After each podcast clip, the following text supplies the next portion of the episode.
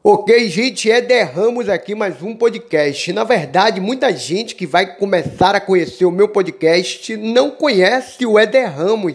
Então, o de ontem, como foi o primeiro podcast, aquela sensação, e aí eu já fui direto pelo costume que eu tenho de fazer o canal do YouTube. Mais pessoas já me conhecem lá no canal do YouTube. E você também pode até estar procurando o Éder Ramos no canal do YouTube para que você é, adquira outra informação. Porque nesse programa de hoje, Empreenda Se For Capaz, são temas totalmente diferentes do, do que acontece no canal do YouTube. Vai ser sempre assim? Claro que não. Pode haver momentos em que eu pegue o mesmo tema e traga de uma forma é, favorecendo a quem é uma pessoa mais auditiva, porque o YouTube ele trabalha muito mais com o canal visual das pessoas. E o tema de hoje é muito bacana. Futuro do presente é trabalho inteligente. E por que eu escolhi o tema de hoje do programa Empreenda Se For Capaz? É, por conta de que a geração vem mudando, estamos vivendo numa transição incrível, onde pessoas... É, começam a estabelecer o seu network, a sua forma de trabalho, muitas vezes home office, e é engraçado que essa transição é tão presente que se você pegar uma pessoa de uma geração anterior, que o trabalho duro, que fazia a pessoa se tornar uma pessoa de dignidade social, é, quando ver o seu filho, por exemplo, por exemplo, desculpa, trabalhando em home office, há aquele questionamento, e aí é bom bater esse papo com você. Meu filho está trabalhando de fato? Trabalhar dentro de casa, como é isso? E não só esse tipo de trabalho home office, existem outros tipos de trabalho inteligente que faz parte hoje da transição do momento. Não quer dizer que os trabalhos mais produtivos, laborosos, como antigamente... É, e como ainda existe no mercado, não sejam trabalhos inteligentes, nada disso. Tem pessoas que trabalham em repartições públicas, trabalham em recepções de clínicas, que criam uma metodologia de trabalho inteligente. O que eu quero tocar aqui nesse assunto tem um outro viés para que a gente entenda o que está acontecendo no mercado hoje. E eu tenho autoridade para falar sobre isso, não no sentido de ser melhor que... alguém ter melhor no assunto do que outras pessoas. Porém, no sentido de que, como eu fui, a minha formação foi a primeira formação de titularidade acadêmica, foi história, como o fato do Éder Ramos de fazer palestra em vários locais, centros educacionais, centros empresariais, isso ajuda bastante. O fato de que a titularidade na... Na parte de analista comportamental, e-book escrito, que eu já fiz, já dois e-books, né? Muito bacana. O que que acontece, cara? É, a gente começa a perceber o funcionamento socioeconômico, o que busca uma juventude hoje, o entendimento de por que determinadas funções geram mais dinheiro, é considerado fazer dinheiro do que ganhar dinheiro, que é uma grande diferença. E a gente vai conversar sobre isso hoje também, é, nesse tema de hoje, né? É, nesse momento aqui desse podcast. Então vamos lá. Primeiramente, a gente precisa dizer que logo quando surge a Revolução Industrial, a gente pode chamar de Indústria um ponto zero. Naquele momento, existe uma relação patronal muito forte, onde a, a, o adulto que trabalha numa empresa, numa fábrica, o homem que é forçado a sair da zona rural europeia e vai para a fábrica, e depois a mulher e depois a criança, ela se submete a um tipo de trabalho pela sobrevivência, e a partir de então existe uma relação de cima para baixo. E nessa relação de cima para baixo é que gera um contexto bem é, de opressão social. Não é que ser empresário é opressor social, é o mecanismo de você trabalhar um processo operacional onde alguém manda e alguém obedece àquele processo operacional de trabalho exaustivo de mais de oito horas por dia.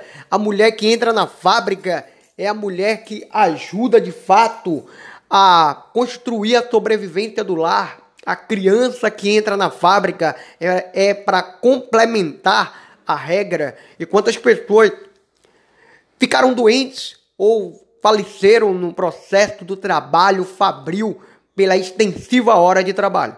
Então, existia algo a ser produzido, né, através do carvão, né, através da, do esforço repetitivo, da divisão do trabalho, do fordismo. Eu não vou entrar nesse mérito aqui, que não é o que eu quero falar nesse podcast. O que eu vou entrar aqui é no mérito da divisão para se chegar ao trabalho inteligente, que é o tema de hoje. Então vamos lá. Depois de um tempo no processo da... Depois da Revolução Industrial, grandes poderios, grandes monopólios, neocolonização, você começa a perceber uma divergência entre países europeus, europeus que querem dominar o mundo, e a partir de então começa a surgir a revolução da indústria dois ponto zero, que é a revolução dois ponto zero. Então a primeira revolução chamada, eu falei de indústria, mas de revolução um ponto zero. Então a segunda revolução é chamada de revolução dois ponto zero. Nada mais óbvio que é uma revolução onde a busca é, por outros produtos, além do carvão, o petróleo começa a se fazer presente nas disputas mundiais, né? Não à toa a Alemanha queria ser o poder europeu, o poder mundial, construindo até a ideia de, de estações de trem, né, da malha ferroviária para atravessar praticamente toda a Europa. Então, mais uma vez, se faz a neocolonização de forma mais intensiva e ostensiva. Mais uma vez, há uma disputa dos países europeus, há uma aproximação dos Estados Unidos como força bélica, né? E a partir disso, entre períodos de duas guerras, você tem aí uma período de duas guerras, e entre guerras você tem aí uma ascensão de alguns países europeus, uma queda de outros países europeus, uma ascensão de um país situado no continente americano por conta da força bélica, formando caixa, se transformando no país mais, um dos países mais potentes do mundo, se não o país mais potente. Você vê que o dólar é algo constante o tempo inteiro, né? E o que é legal nisso tudo a gente imaginar que as forças de trabalho ainda continuam, nesse momento, uma força de trabalho onde alguém manda e o outro obedece. Onde a opressão produtiva de quem lucra, né, que no início começa pela burguesia, e de quem lucra pelos donos do grande capital, para a sobrevivência de quem precisa comer, de quem precisa dormir, de quem precisa morar. Isso se estende já para outros países do mundo. E é aí que você percebe, né, a, a, o, o que vai acontecer aqui no Brasil com a chegada dos imigrantes e assim vai. Pulando um pouco, pulando um pouco, para que a gente venha já para próximo da, do, da década de noventa. Década de noventa no mundo todo, tá? E eu vou falar no mundo todo. Começa a existir a Revolução três ponto zero.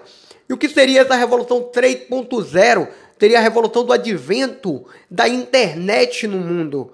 Do advento das empresas que vão se formar e vão ser conhecidas na maior avenida do mundo, que é a internet, através do, dos sites. Os trabalhos mais pesados, braçais, que antes já não eram tão valorizados, por conta de que o trabalho intelectual, a ideia de ir para a faculdade, para a universidade, era muito presente. Começa a existir aí uma ideia de que o trabalho inteligente está dentro do trabalho virtual. Não à toa, grandes nomes do mercado, como o próprio Bill Gates, disse o seguinte: uma empresa que lá na frente, a partir de agora e lá na frente, não esteja dentro das redes sociais, dentro do mundo da internet, essa empresa ela não vai sobreviver ao mercado. E a gente já está vendo isso hoje, ok? A gente vê muitas empresas que, aliás, todo mundo, seja autônomo, seja dono de uma pequena empresa, seja dono de uma média empresa ou de uma mega empresa, de uma mega estrutura, de uma holding, ele está presente nas redes sociais, principalmente no Instagram, né? Onde as pessoas estão mais acessíveis, mais alocadas dentro do seu dia a dia. E aí na indústria três ponto zero, a internet toma conta, o trabalho passa a ficar mais inteligente, o trabalho passa a ficar, não que, mais uma vez, não que os outros trabalhos não fossem mais inteligentes. O trabalho mais holográfico é considerado o trabalho mais inteligente. Quantas pessoas ganharam muito dinheiro por construir sites? Quantas pessoas ganharam muito dinheiro por trabalhar no meio da publicidade? E quantas pessoas ligadas ao marketing já vêm ganhando dinheiro desde aquela época? Porque o trabalho ficou mais pensado. A inteligência passou a ser ligada à questão da criatividade. E aí vamos dar o outro passo mais interessante para que esse podcast ganhe mais sentido do tema que a gente falou, está falando hoje. Aí vem a indústria quatro ponto zero. E o que é a indústria quatro ponto zero e que tem a ver com o tema de hoje? A indústria quatro ponto zero é a indústria, tá? Aquela indústria que é, a logística ganha mais sentido. Tanto é que quem investe em fundos imobiliários hoje, elas, eles investem muito mais em empresas de logística, em galpões logísticos. Por quê? Porque a logística que condiciona o mercado através da indústria quatro ponto zero. A gente sabe que um carro que antes era produzido em apenas um país, ele continua sendo produzido em apenas um país, mas as suas peças que compõem o carro inteiro não necessariamente seja produzido na fábrica daquele país.